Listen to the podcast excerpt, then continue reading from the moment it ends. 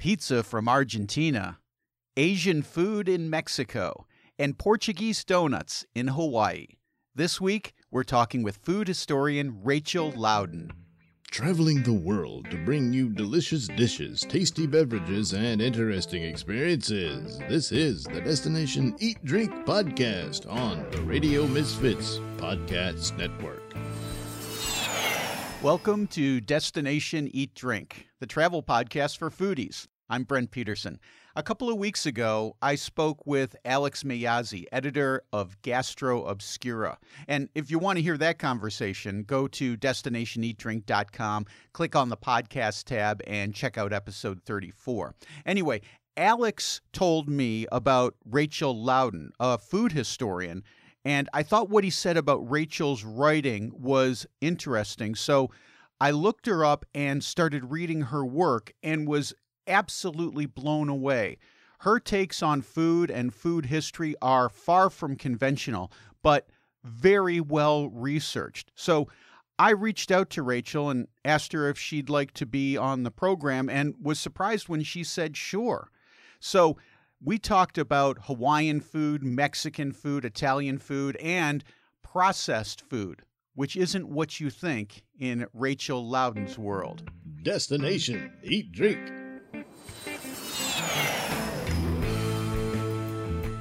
Rachel Laudan is an historian and author. Her book, The Food of Paradise, exploring Hawaii's culinary heritage, won the prestigious Jane Grigson Julia Child Prize of the International Association of Culinary Professionals. Rachel's book, Cuisine and Empire Cooking in World History, won the IACP Cookbook Award for Best Book in Culinary History. Rachel Laudan, welcome to Destination Eat Drink. Delighted to be here, Brent. Rachel, you have such a fascinating backstory. Before we get into your writing about food and food history, tell me a little bit about your childhood in England. I grew up on an English farm. Uh, to an American, I find that often um, sounds uh, rather depressing. Um, it was not so at all in England. Um, uh, farmers uh, were um, prosperous, and England is small. So our farm was 80 miles from London, so I had the best of city and country. Um, you know, horses to ride and rivers to swim in on the one hand, and um, the British Museum and um, the London Theatre on the other. Uh, so uh, I count myself very lucky to have had that childhood and especially to have had the experience of the production of food firsthand.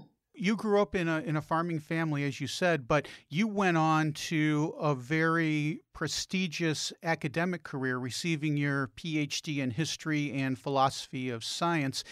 Was that unusual for a, a, rural child to have that level of education in England? It depends. Uh, England's uh, uh, countryside, just because of the size of the country, is less uh, remote from the city.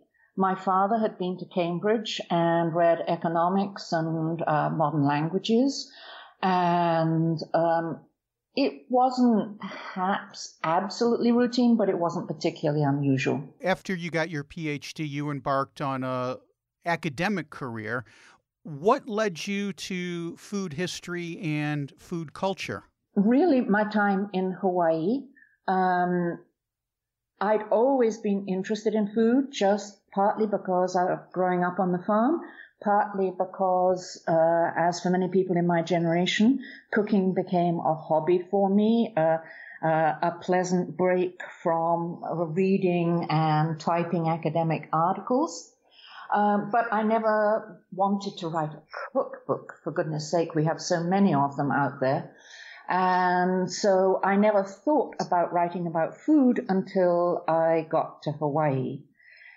And priding myself on being really fairly sophisticated about food, I was just at a complete loss when we got to Honolulu And um, in I was teaching at the university, and my students and the office staff brought in food that I had no idea about. And uh, the secretary took me in hand and said, Well, Rachel, you don't know much about Japanese food, do you? She was Japanese. And I said, Not much. And she said, Well, we'll have to teach you about the food in the islands. And I set about learning about it because, uh, as you know, having lived there, um, the actual uh, population of the islands is rather different from the image it has in the tourist literature. The population's about one third Asian, one third Pacific Islander, including Hawaiian, and one third, um, let's call them Anglos, um, mainly Americans. And these three groups are very distinct in terms of their food. Um, the Asians basically eat rice and use, uh, uh, many of them are Buddhist.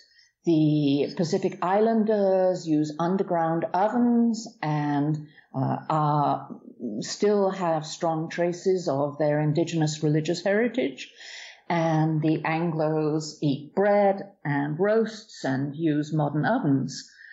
And so these people have stuck out there in the middle of the Pacific, miles, the, one of the most isolated inhabited lands on Earth, they have to get on. And they use food extensively to build bonds between these three different traditions. What was some of the food that you this sounds like a very eye-opening experience for you. What was some of the food that you first encountered that you thought, "Wow, this is incredibly interesting and I want to devote more time to it?" I remember almost the first day I was in the office, there was a plate of little round brown things. And I said, Well, what are these? And they said, They're andagi.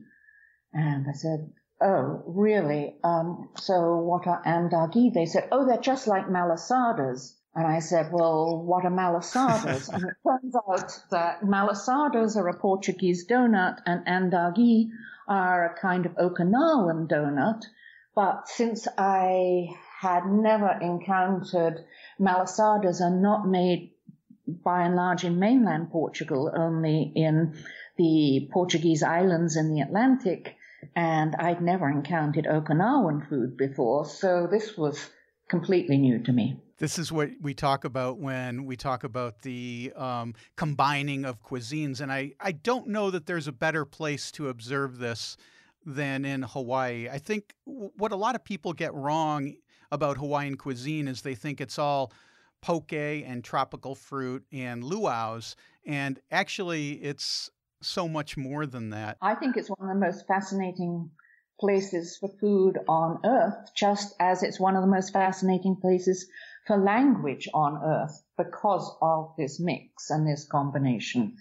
And uh, I think it's a, a, a, a wonderful observatory for food. And for me, it overturned uh, the unthinking idea I had about food, which uh, I think is very generally held, namely that food comes from uh, the land, from the terroir, that it's the native plants and animals of the region which are cooked up by peasants and then gradually refined up into higher cuisines. And that's the way cuisines evolve. And of course, Hawaii makes complete nonsense of that story. When the Hawaiians arrived, there was essentially nothing edible in the islands except fish, seaweed, and some flightless birds that went extinct rather rapidly. And you can't live on fish and seaweed.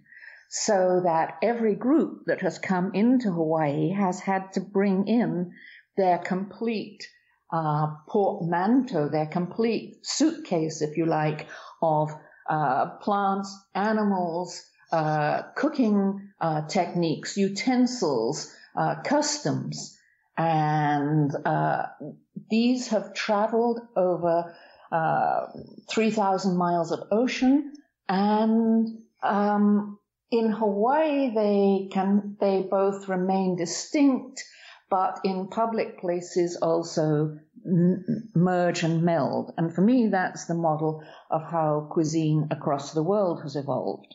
Rachel, you famously coined the term culinary Luddism in your article, A Plea for Culinary Modernism.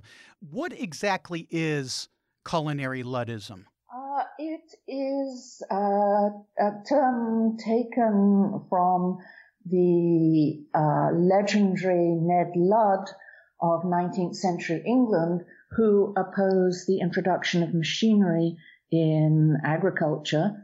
Um, it is an attitude that says that really we want um, food that is uh, grown by peasants and produced, um, processed by non-mechanical, non-modern methods. We want, uh, we think that the food of the last 150 years has gone in the wrong direction, and we want to go back to some kind of earlier food that was closer to nature. I'll make my admission right here. I think I've been a culinary Luddite as well. I had a hobby farm for a decade and uh, you know it, it wasn't that big, but I did cultivate a full acre of land by myself with no mechanical help whatsoever. Wow.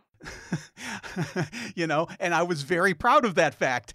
And, uh, you know, and I read your article and I'm like, you know what?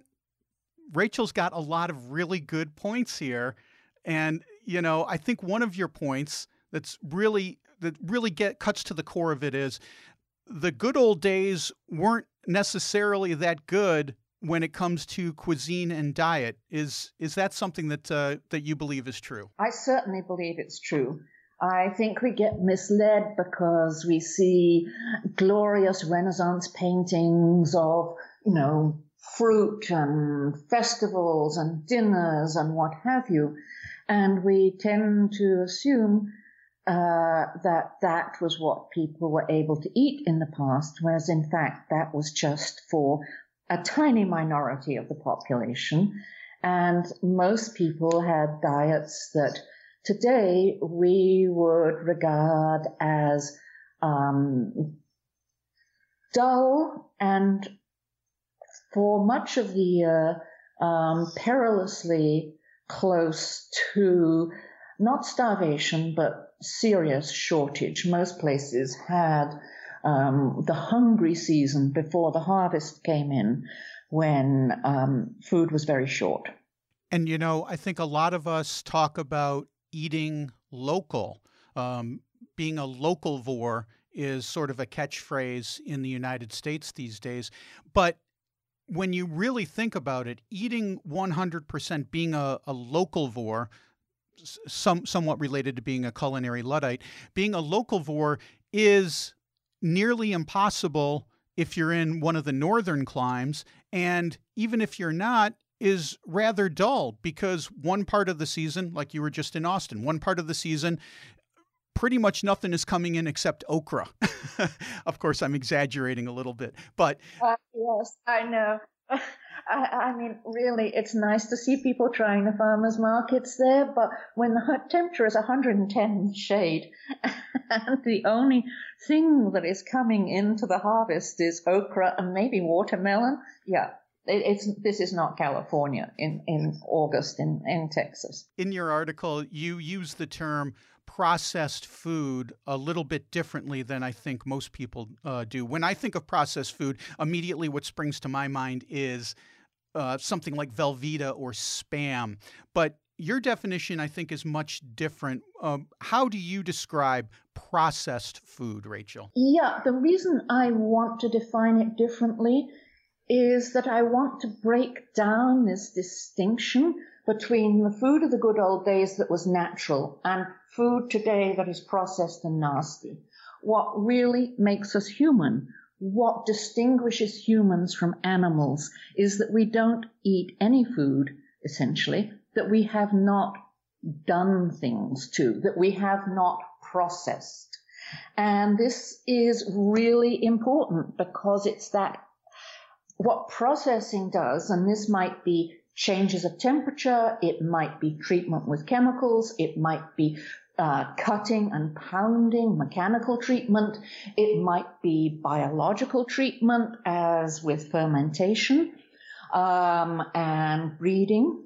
But what this does is that for our closest animal relatives, the they have to spend a huge amount of their energy chewing and digesting. We don't think about chewing. Chewing doesn't take us any time at all. That's because we have processed our food. So when people begin sometime early in human history, and we don't know quite when, to prepare their food before they eat it, what they're effectively doing is outsourcing chewing and digesting to the kitchen. I mean, it wasn't the kitchen like we have now, but to the food preparation area. And that for the group, not for the poor individual who does the food preparation, but for the group as a whole, is a huge increase in energy efficiency because they don't have to spend that time.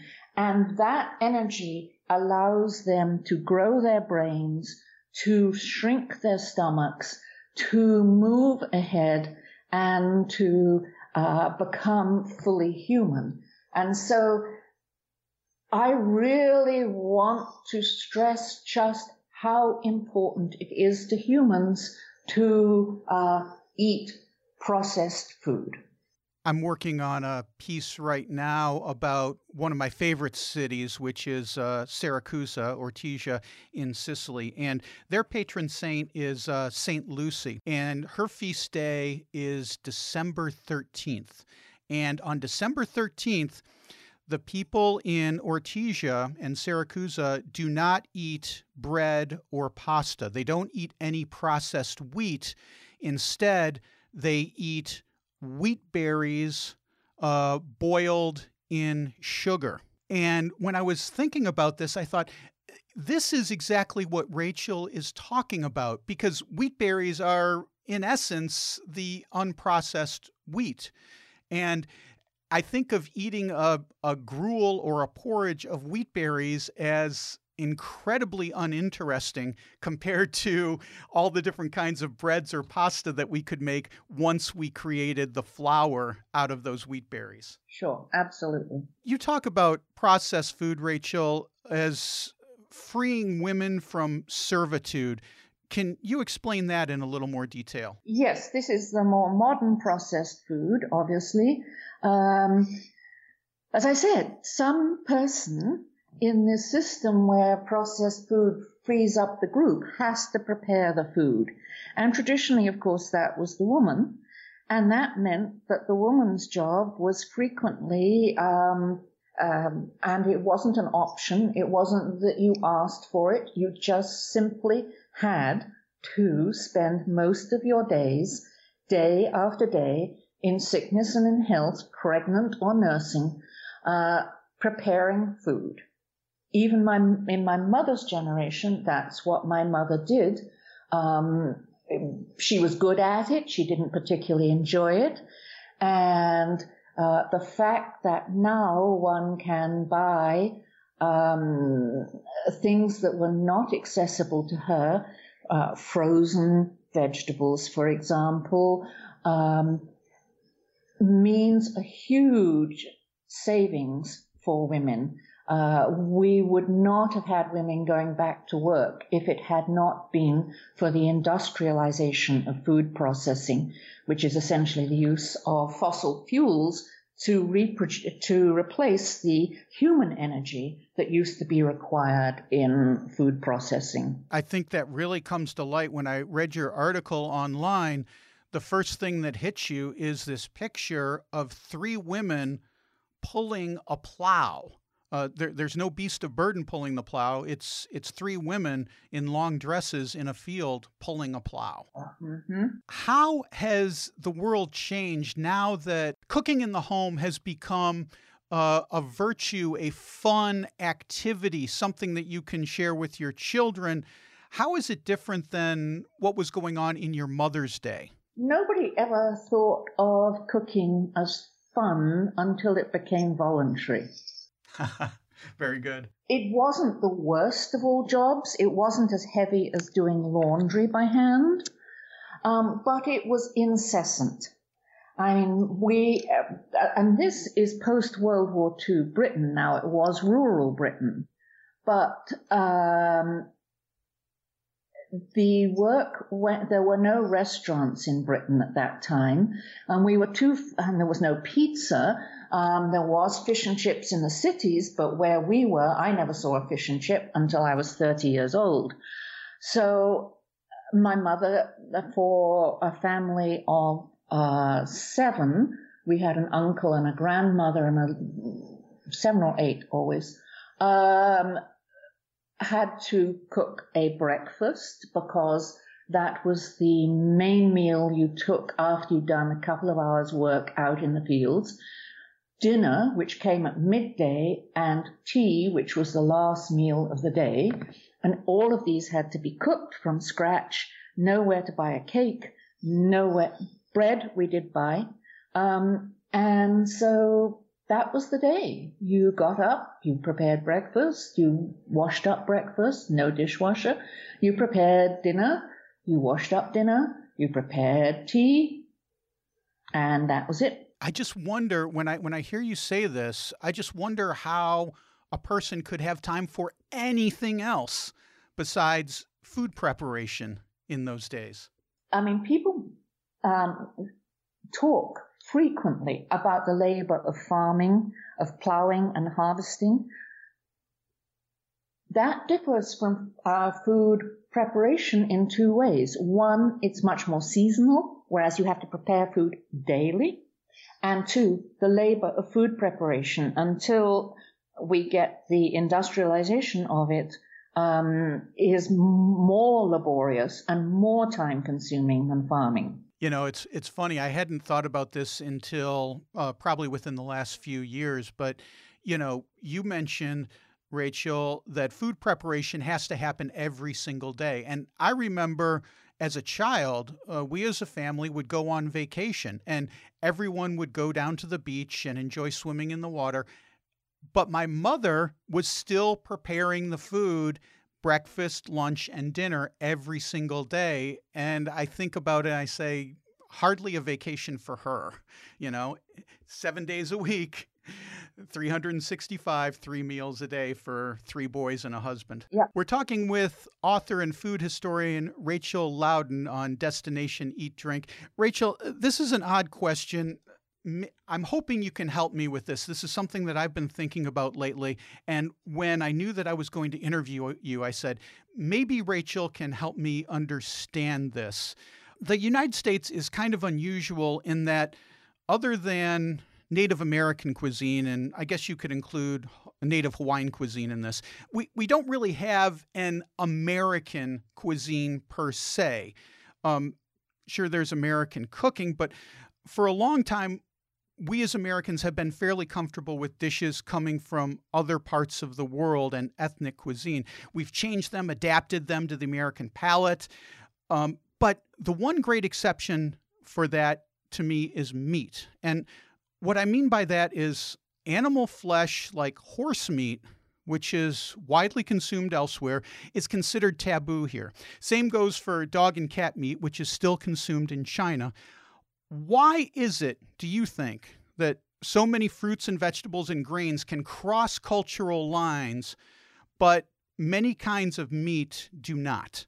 Meat um, provokes disgust. Meat also provokes pleasure.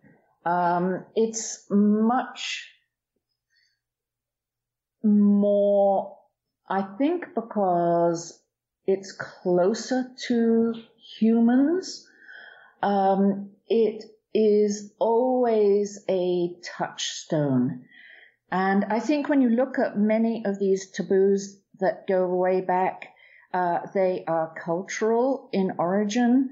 Um, the horse meat one, for example, I think um, goes back to the very determined efforts of Christians in the oh, 5th and 6th, well, from the 5th to the 10th century, uh, Christians were trying to establish themselves across Europe, and the horse was the main um, animal in pre Christian religions. It was the animal that you sacrificed to the gods and then you feasted on. And um, obviously, the Christians did not want to have horse sacrifice because that was the key religious act of the non Christians. And so they campaigned against it with enormous vigor. And what happens then is it becomes disgusting to people. It's a sign that you're just not clean uh, once you've accepted Christianity. You know what? I'm so glad that you could answer that, Rachel, because I've been thinking about it for quite a while. And I would imagine that the same would go for pork in some Middle Eastern uh, cultures as well. It's thought of as unclean, therefore, you know, it's it's taboo. Yes. Um, I think it is complicated, probably um, also by um, uh, kind of ecological considerations. Um, pigs, um, I definitely, I mean, here, uh, they're mainly used as scavengers in much of the Middle East to pick up human excrement in the streets, and that is not ah. dearsome to people. Pigs also don't occur in nomadic cuisines because you can't herd them. Mm. So there's a whole confluence, but you're quite right that uh, meat is a much, much more, uh, much harder thing to take across uh, cultural divisions than other things. it's often really rather irrational. I mean, as you know from your Hawaii experience, there are a number of groups in the islands for whom dog has been traditionally um, a food, as it was traditionally in many parts of the Americas. Um, and now that's thought to be completely taboo. I guess what we're talking about here is transplanted cuisine, which is something you've talked and written about very extensively. Uh, what's your definition of transplanted cuisine and uh, give us some interesting examples of it? I think all cuisines are transplanted. I can hardly think, maybe the Middle East. But um, I for me, that's why Hawaii is so important. Cuisines don't grow in place. Most cuisines have been moved around the world. It's interesting. I am just about to write a blog post because archaeologists have suddenly got on, well, not suddenly, but in the last few years have got onto it. And there's a pouring out now of articles on the globalization of food in the Bronze Age um, and how you know uh, wheat got from uh, the Middle East to China um, way way back when, how um, sorghum got from um, Africa to India, how uh, all kinds of things um, way before the beginning of the Christian era were already being moved vast distances around the world. Um, and it's not just that the plants are being moved, but a plant by itself is no use because this gets back to the processing. You can't eat raw wheat. You can't eat raw corn except when it's very young and that only lasts in the summer. So you've got to also move the food processing techniques or that plant is no use to you. Which would require equipment of some kind or some kind of storage facility or something of that nature would require a storage facility. It would require equipment to get it out of its shell, its husk. It would require equipment to grind it into flour. It would require utensils to cook it in. So there's a whole cultural complex that's going. And that, just to continue for a second, is why actually, I mean, people contrast American food with food elsewhere, which they assume has grown in place, whereas we have all this immigrant food. Don't think we're that different. Ah, grown in place. That's a that's a perfect term for it. Let me ask you this, Rachel. I recently spoke with Loren Spears, who is a Native American scholar and activist. What about Native American cuisine? That seemed to maybe um, develop in sort of isolation. Native American, many many of the groups uh, adopt maize, which is coming up from um, Mexico. Um, and there's a transformation of the cuisine there. I mean, maize spreads across the Americas. Um, so do many of the other plants. So I, I don't think even native, uh, if you're talking about Native American cuisine in terms of uh, Native Americans in in the United States, uh, I wouldn't say it's isolated. I would say it's in contact with pe- with movements of people across the Americas. All of North America and Central America. Interesting. Uh, Rachel, you're an incredibly prolific writer, and uh, folks should check out your website, rachellaudan.com. One of my favorite pieces that you've written is called What's the True History of Pizza? Consider Argentina. Um, explain why Argentina would be the place that created modern pizza. I'm not sure I want to go quite as far as saying it created modern pizza, but okay, I am, very good. I am interested in the fact that the, Ita- it, the Italians in the Italian peninsula are able to claim pizza as theirs, whereas Italians who are not in the Italian peninsula cannot. Um, after all, pizza is only one of a whole range of breads topped with stuff that you get all around the Mediterranean.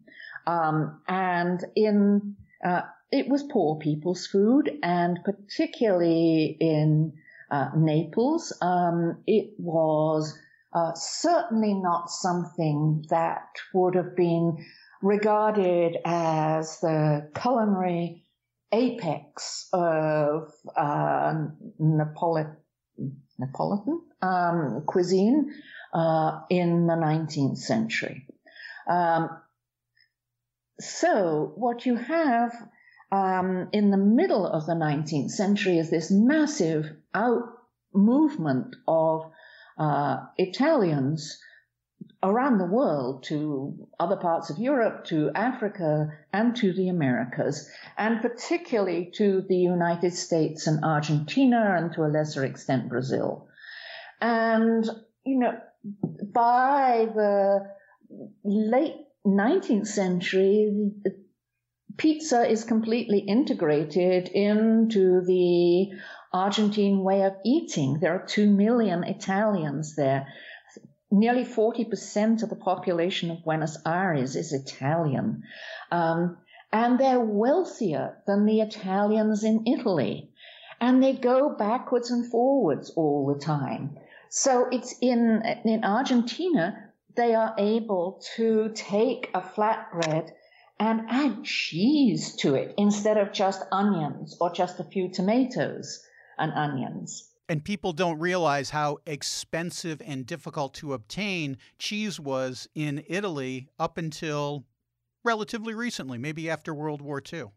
Exactly.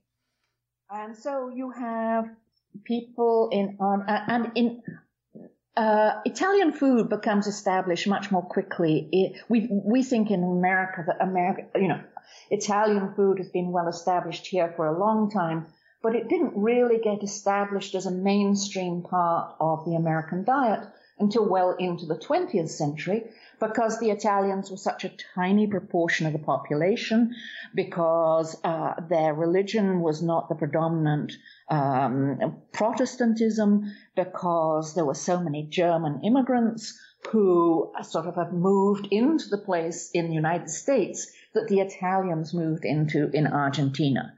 And so the by the late 19th century, the you know uh, Argentina is very much um, uh, essentially a, a, province of Italy, um, and so uh, I'd just like to shake up the idea that uh, if people can move, but the food is owned by the place they came from. to me, this is such an interesting thing. I knew there were Italians in Argentina, but I thought the migration happened in the uh, latter half of the 20th century. You're saying this started much earlier and the population is much larger than I ever imagined. Now I, I have to plan a trip to uh, Argentina. South America is one place I've never been, and I've always wanted to go to Argentina. I was afraid that it was such a singular cuisine of meat and gauchos that I was, you know, I had this stereotype in my brain. You've exploded that for me, Rachel. Now I've got to get to uh, Buenos Aires and Argentina. Somebody has to write up the Italian food in, in, in Buenos Aires because a lot of people go there from the United States and say, oh, this isn't really Italian food because it's not like what we have in the United States. It, they tend to cook their pasta to a softer level. They eat a lot more gnocchi. Um, but, you know, it'd be really great because, you know, you've got three areas where you have long established Italian populations and they've each evolved in their own direction. So you can go to Buenos Aires and you can write the definitive thing on how um, Italian food, which is very widely available and excellent in Buenos Aires, uh, has has evolved there um, in its own way, separate from both the Italian peninsula and from the United States. Okay, I've got my marching orders for that one. Um, yeah. you and your husband lived in Mexico for quite a while. What do we as Americans not understand about Mexico and Mexican cuisine? Oh, lots and lots of things. One is that uh, post the terrible civil war of the uh, first half of the 20th century, um, the Mexican Revolution, as it's called, there was a terrible need um, to reunite the country, and uh, the idea was that one way you could do it was through food, and uh, food uh, was a mix of Spanish and um, indigenous.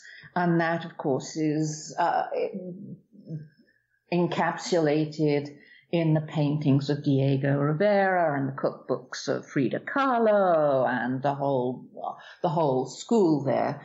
Um, in in fact, um, there wasn't that much mixing until relatively recently.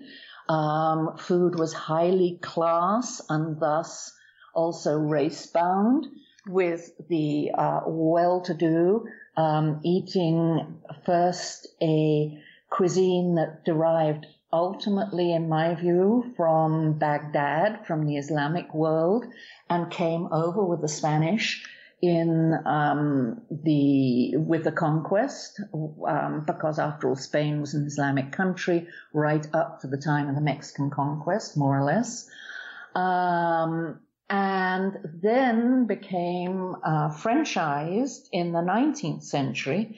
And it's really only in the 20th century that this mixing of Spanish and uh, indigenous is held. I think the other thing is that we present the United States as an immigrant country and Mexico presents itself as uh, a non-immigrant country, that there was the conquest way back then, but there aren't immigrants. In fact, there has been huge immigration into uh, Mexico by other groups right from the get-go there were probably more Asians and probably more Africans in Mexico in the 18th century than there were Spanish. Um, because the Asians were coming over from on the Acapulco galleon that sailed between the Philippines and uh, the um, and the west coast. Uh, Africans were brought in as slaves, but were able to uh, escape slavery and integrate into society faster than they were in the United States. And since then, there have been other groups, uh, other Europeans, um, Lebanese, terribly important, all kinds of groups. So that when you look at Mexican cuisine, uh, from this perspective, it looks a lot more like, I mean, not in the specific dishes, but in the way it's being constructed. To my mind, it looks a lot more like the United States than this the very different history that gets told. That's so interesting. I had no idea there were that many Asian people in Mexico. Is there a certain way that um, Asian cuisine has manifested itself in Mexico over the years? Oh, there are all kinds of ways. I mean, one of the troubles is it's hard to know what comes when. We do know, for example, that uh, there were plantations growing palm wine uh, of palm trees for palm wine um, in the 17th um, and 18th centuries in Mexico. Um, they were uh, staffed by people from the Philippines who knew how to tap palm trees and make palm wine. It's called tuba in Mexico. And this was then distilled for use in the mining towns, the very rich silver mining towns. So that, the tuba goes way back when. There was further Mexican, uh, um, Chinese and uh, Japanese immigration in the 19th and 20th centuries. So certain other things like dried shrimp, uh, ceviche, um, chamoy sauce, which chamoy sauce um, has had a little vogue recently. You were in Hawaii. Chamoy is simply moi, which is simply crack seed which is a Chinese snack food, as you know. Yes. That um, is in, in Mexico. When it came, we don't exactly know. Um, uh, the cacahuates japoneses, the uh, mochi covered um, uh, peanuts that are so popular in Mexico, are um, Japanese uh, obviously. Um, and then there's the rice question, um, because the Mexicans have an Asian style rice prepared in a uh, Middle Eastern Mediterranean way. Um, we don't know quite how that works, or uh, so there are all kind. Nobody's gone looking. If you tell yourself it's all Spanish and indigenous, you're not going to be looking for things that come from elsewhere. Rachel Laudan, thank you so much for being on Destination Eat Drink and opening my mind that all cuisine is transplanted cuisine. It's just been a joy talking to you, and thank you for taking the time to be on the show today. It's been my pleasure, Brent. Thank you for having me. How interesting is Rachel Laudan? I just love talking with her, and even though in some ways I can still be a culinary Luddite, her take that all food is transplanted food is spot on. Thanks again to Rachel for being on the show, and check out her writing at rachellaudan.com. Destination Eat Drinks distributor is Ed Silla of Radio Misfits. And don't forget to subscribe to the show. You can do that at Apple Podcasts, iTunes, Google Podcasts, Spotify, TuneIn Radio, and RadioMisfits.com. You can also get links to every episode at DestinationEatDrink.com. Just click on the podcast tab.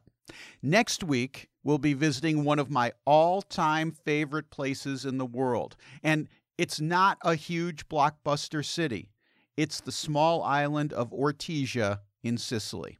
Thanks for listening. I'm Brent Peterson, and I'll see you down the road. Join us next week for another culinary adventure on Destination Eat Drink, a presentation of the Radio Misfits Podcast Network.